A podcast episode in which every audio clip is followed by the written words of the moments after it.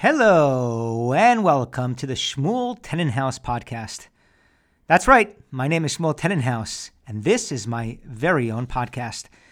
As you know, although this is a passion of mine, I do make big bucks from corporate sponsors. And today I want to thank the fine people at Xfinity Comcast.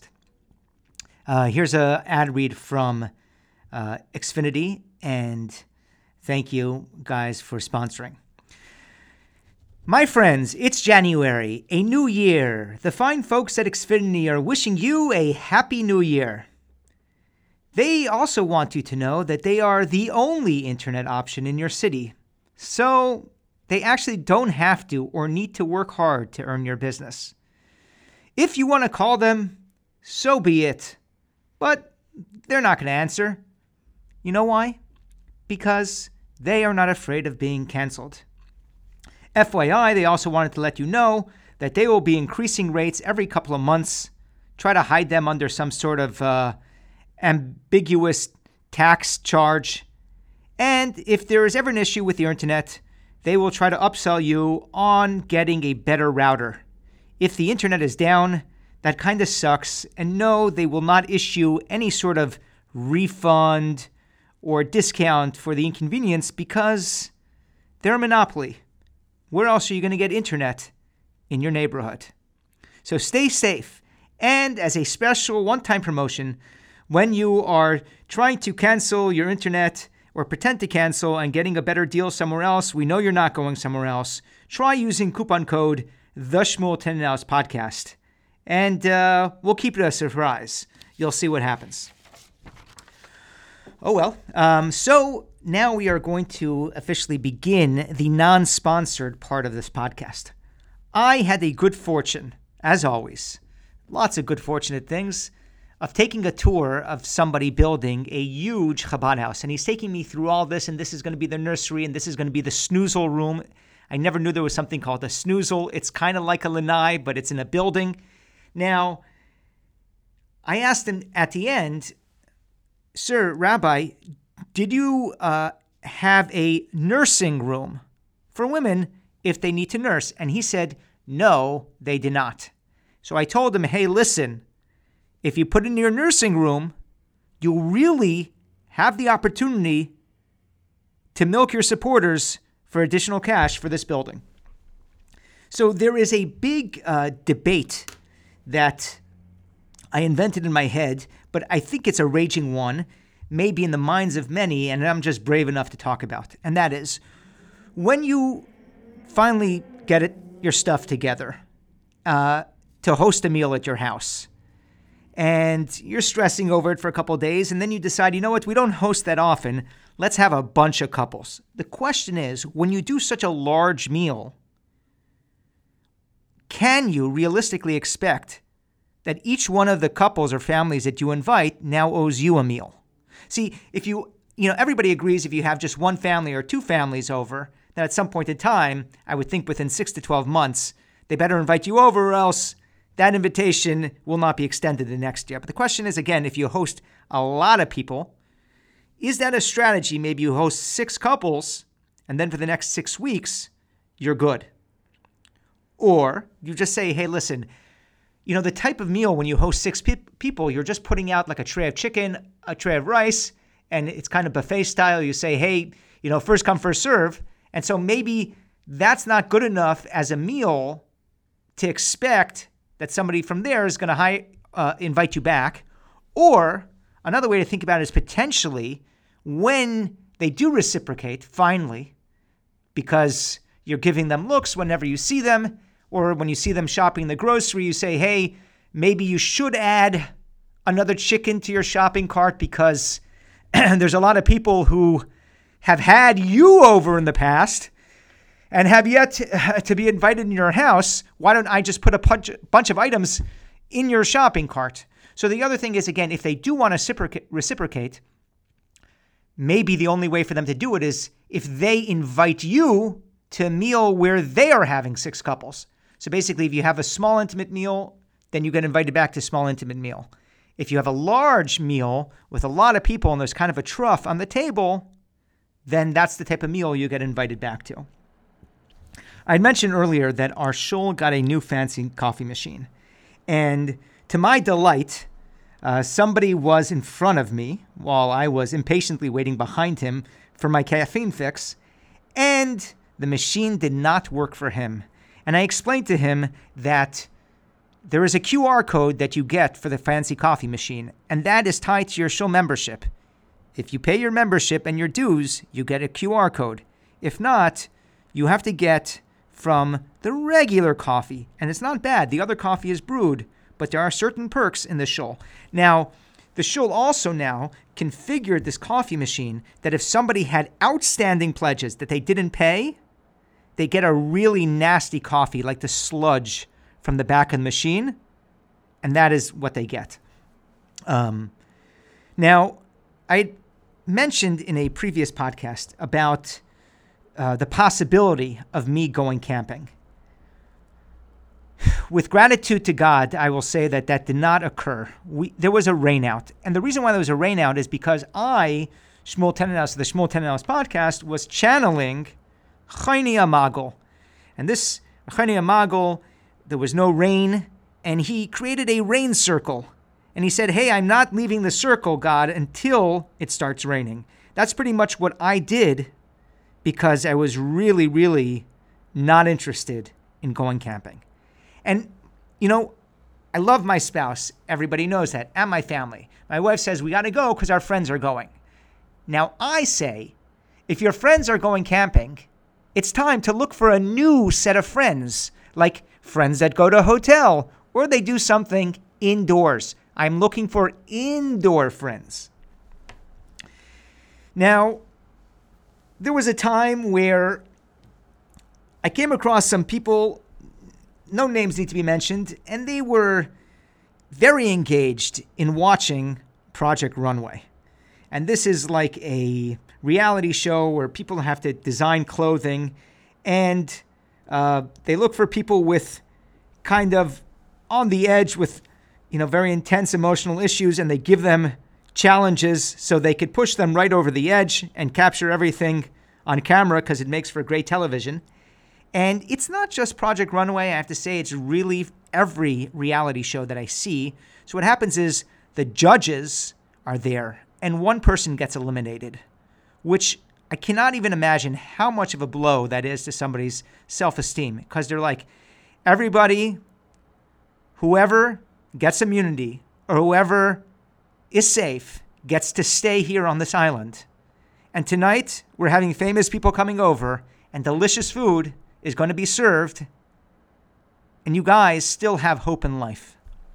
However, one of you is not going to make it. Now, as soon as we say you're not going to make it, we're going to have to strip you from whatever clothing you have on. So you're just now standing there and in your underwear, and we're going to throw a towel over you. So it's a terrible experience. We're also going to take you off this island immediately. And we're just going to, the car's not going to have any air conditioning because you lost. And, you know, air conditioning is for people who advance to the next level, and we really want to humiliate you. So please we can't even stand looking at you. Please, everyone, put on these blindfolds while this loser of a person gets taken. Let's tie him up, bind his legs, and let's ship him off. Let's just throw him in the river that's closest to the studio. Nobody's going to miss him anyways because his family just watched him get humiliated and kicked off the show. I was at another Briss, and it's almost like a weekly thing. Actually, I was at two Brissim last week. And one of the Brissim I was by, you know, even though I'm anti-gift, what happened was my wife, when the baby was born, gave a gift. Now, we showed up at the Briss. We were not packing a gift. Me, because I'm anti-gift. except if I'm on the receiving end, and my wife, because she had already given a gift. Now, what happens is there are people at the actual bris who are giving gifts because, you know, it's an occasion, they're giving a gift. The thing is, we gave a gift, but now we look like grifters because we didn't show up with a gift. So I just wanted to walk around to anybody who was writing a check or was holding something to say, hey, just so you know, we gave a gift right when the baby was born. So yet we don't have to publicize it and like walk in with a wrapped gift to show how nice of people we are because we were considerate. We gave it right when the baby was born. We didn't feel that you had to put out the spread to be able to give you a gift. I also wanted to go over to the parents of the child and to remind them, hey, it may also seem that me and my kids are roaming around here, you know, tasting one thing and then just being done with it. And you're like, wait a second, like you guys are overeating compared to what we're paying per head. And I'm like, I want to tell them, hey, listen, my wife sent you something way back, you know, when the baby was born. So that should qualify that we're all here and having a good time and shouldn't have to bring two gifts, one when the baby is born and one immediately after the bris. So now we're going to shift gears now, talking about a very painful topic in the Jewish community and particularly in my head, and that is winter break. Because the reason why it's called winter break is because during the winter, you now have to break your bank account. If there's anything even there other than just an echo because of the vast void of what was there, and now it's empty. Now, I do think that it is a little ridiculous that some schools, you know, the people who are on the tuition committee, if you want to get tuition assistance, so they, during winter break, they hang out at the airport because they want to see, hey, if you're going to ask for a tuition discount in 2025, well, we just saw you board a plane to Colorado and you're holding skis. So what's going on here? So I understand if the school would be curious to ask, and by the way, this is not where we send our kids, Chas Vashom. This is not even in this state, this school. But yes, people are casing the airport and just checking where families are going. I even know families that are going, they have a pair of fake tickets to a really cheap place to go on vacation. And, you know, they pass the gate, and then when the tuition committee can't see where they're going, they go to Costa Rica or somewhere much more expensive. Now, there is something that I do enjoy during winter break. And these next two words, or the two words that are coming up, is probably considered, you know, like a lunch, a love language for some of the men in particular. And those two words are free activities. Free activities. That means we are doing an activity now and no money gets spent. Zero. And that could be anything. We could bring a nail clipper on the trip.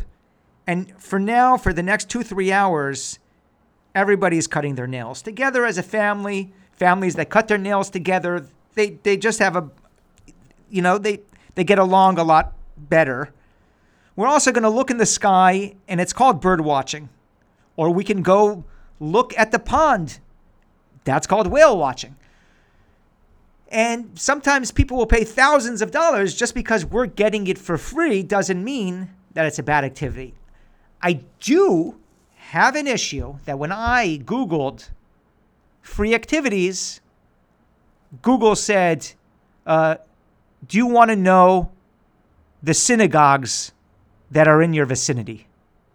And I do think that's a little of a stretch for Google to assume that I'm Jewish and I need a synagogue just because I'm searching for the keywords free activities. Now, for people going on vacation, the one thing that I require to go, and if they do not have this in an Airbnb or in a hotel or anywhere under the roof where I'm staying, I will never go.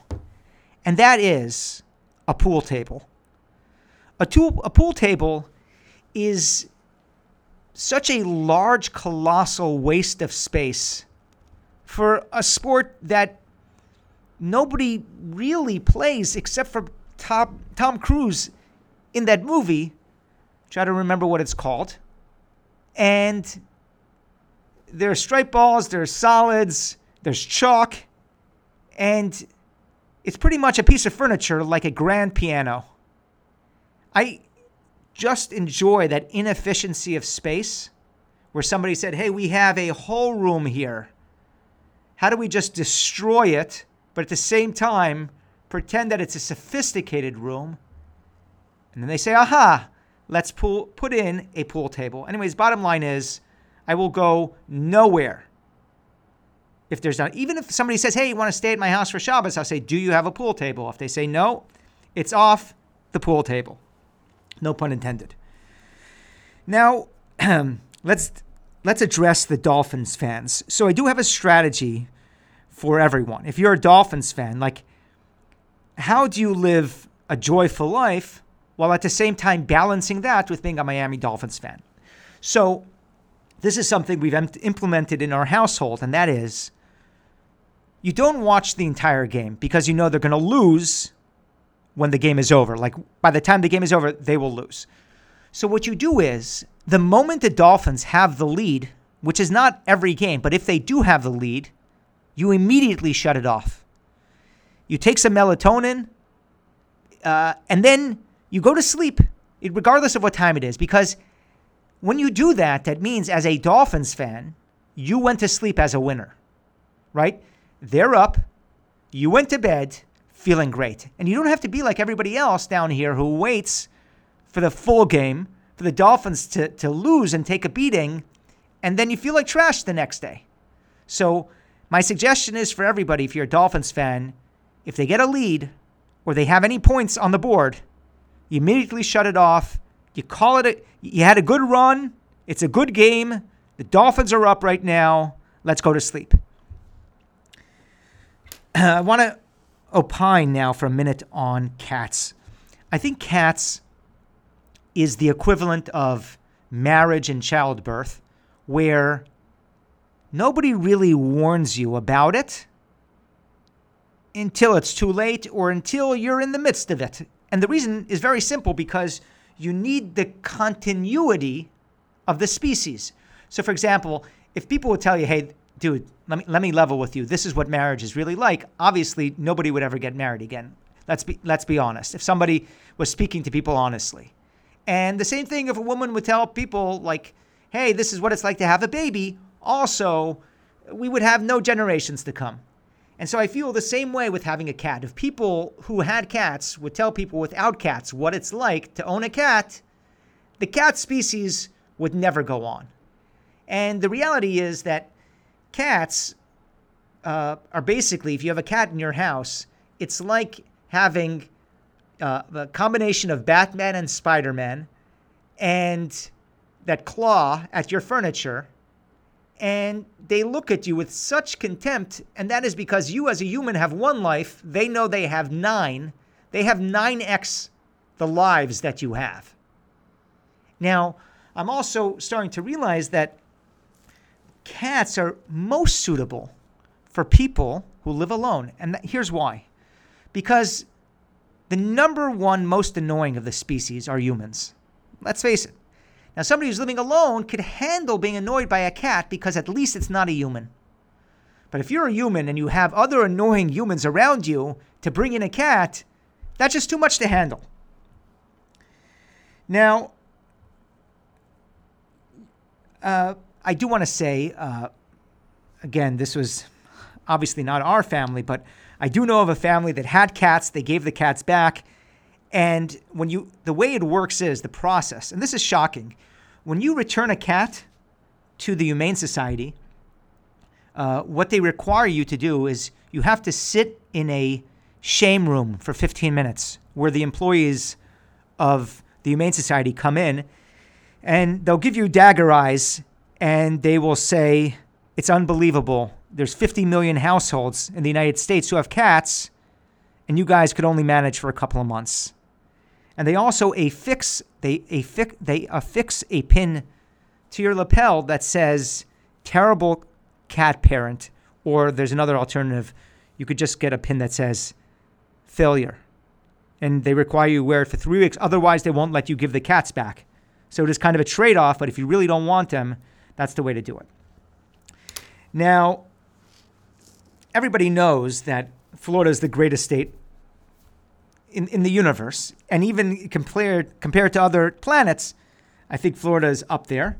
And that's because of our governor, Ron DeSantis. Before Ron DeSantis was the governor, Florida had nothing going. It was freezing here.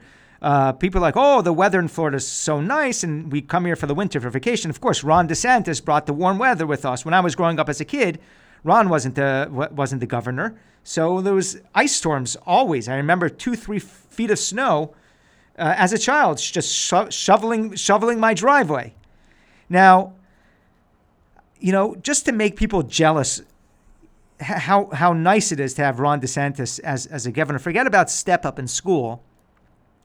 When you go to your school, the government actually comes to your school to make lunch and snacks for your children. Ron DeSantis was actually at my nephew's school, and he was making an omelet in the morning. And he said, hey, Jewish child, what do you want in your omelet? You want mushrooms? You want onions?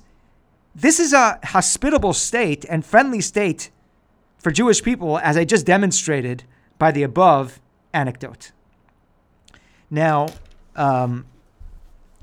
let's see if I could find the page here. But there was a time in the Shmuel Tenenhouse podcast where I would read from a self-help book. And I would like to reclaim that tradition because this is my podcast. And I'm going to read to you a little from the Beis Haleivi, who was the father, the patriarch of the Brisker dynasty. He lived in the 19th century.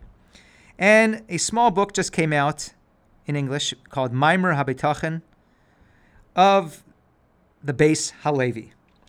Now, as you can imagine, I bought myself the travel version because it was a couple dollars less than the regular version, but now it's costing me more money to have the travel version because to read anything, you have to buy a very expensive magnifying glass, basically from NASA. So the money that I saved now is going to equipment to read the tiny print on this travel size. So here we go on page 54. The inverse relationship between relying on Hashem and having to toil for one's need. This too a person should understand, that as he lessens his business dealings and strengthens himself in his betachen, so will his need for exertion be lessened, as Hashem will prepare his needs for him through an easy and clean trade. On the other hand, the more a person increases his stadlos, which is effort, and plunges into those efforts, and makes them primary in his mind, correspondingly Hashem provides his livelihood for him only after he exerts much effort. Anyways, a beautiful teaching, and one that it would be great if all of us could take to heart. It's been a little of a personal update where over the last couple of months, this is during Black Friday, Cyber Monday hype, when you can almost get arrested in this country for not shopping. I bought myself a couple new pairs of sweatpants. I didn't throw the old ones out. They mean too much to me. And I show them to my wife while I'm wearing them. And my wife says, you can't go outside like that. And I say, why not? She says, because they look like hospital pants. And I immediately asked her, does it look like I'm the patient or I'm the doctor? Because if I'm the surgeon and the doctor, you know, that's a good look. That's a respectable profession. Now, I get if I'm the patient, it looks like I somehow escaped, but I need some more specific feedback. By the way, I am wearing them right now as I record this show. I also had a mustache mishap, which means I trim my mustache. And that's because it grows very, very long. And, you know, to the point where there could be dreadlocks growing from on top of my chin. And who wants that? So what happened was I was trimming it, but I didn't realize that the piece that goes on the trimmer that kind of makes it a number 2 or a number 3 was completely off. And so I had a couple of holes on top of my chin and nobody noticed. And the good news is the rate at which my mustache grows, it took about 5-10 minutes for those holes to be populated now with more thick chunks of mustache hair. One thing I will say is, if you see your spouse, you know, scrolling through toupee videos on Instagram, and they're constantly tagging you in those videos, or sharing them with you, or saying, hey, check out this video, what do you think? It probably means they want you to get a toupee. And today, Baruch Hashem, you can do pay with 4, and or, you know, buy now, pay later. You get the toupee, and then you can pay for it over a period of time. But it's not. I'm not going to do it right now. We don't. It's not in the budget. Potentially, if we can get a pool table and flip it for more money, then we're going to make it happen. Finally, I want to get into a semi-serious topic, and that is about Shalom Bayis. Tranquility in the home, and as I might have shared in the past with you, not here, but in person, one time I did comedy, and I have Shalom Zayis, which means that the Shalom Bayis is so small, it is the size of a zayis, the size of an olive. So people say, how's your Shalom Bayis? And you're like, Shalom Bayis, but Shalom Zayis, we're killing it. So I one time asked somebody that I didn't really know, you know, how is it that he is able to achieve Shalom Bayis in his home? And he told me that Shalom Bayis is not a real concept. It is more like Mashiach, like it is something that doesn't exist today. It's not in the realm of possibility, but it refers to a state where one day, just like the wolf shall lie with the lamb, the husband and the wife will get together. And I think this person is completely incorrect. I do think Shalom Bayis is fact, that it actually does exist.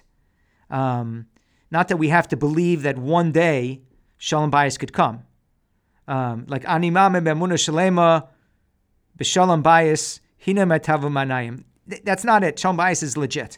And I actually have a couple of tips that I guarantee you will work if the husband, and I'm going to put it all on the husband right now, because we all know it's the husband's responsibility and his faults, which are leading to non-Shalom Bayis. So first thing you have to do is, as a husband, you have to be able to graciously accept that there is a double standard. Now you're going to start asking, oh, what does that mean? I told you, you want to have a good marriage, there's a double standard. I don't have to get into it. It's your wife. You have to respect her. There's a double standard. Does she have to respect you? What do you have to get involved with what she has to do? You have to be a great husband. The second thing is, that's just an intro. The second thing is that I'm going to teach you a mantra that if you say it to your wife a few times a day, call me up and tell me how well your marriage has improved. So you go like this. You have to tell her when she is looking at you or when you have her full attention. That her, as I mean, your wife. It goes like this. You have to say like this. Honey, you are right. I, your husband, I am wrong. Your way is the right way. My ways are the wrong ways.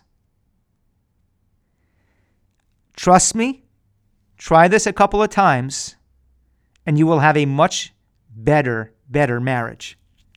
And you don't have to fake it, because that's probably the truth. Her way is better than your way. And you just have to communicate it clearly. Just these couple of words that I mentioned, a few times a day, things will turn around for you.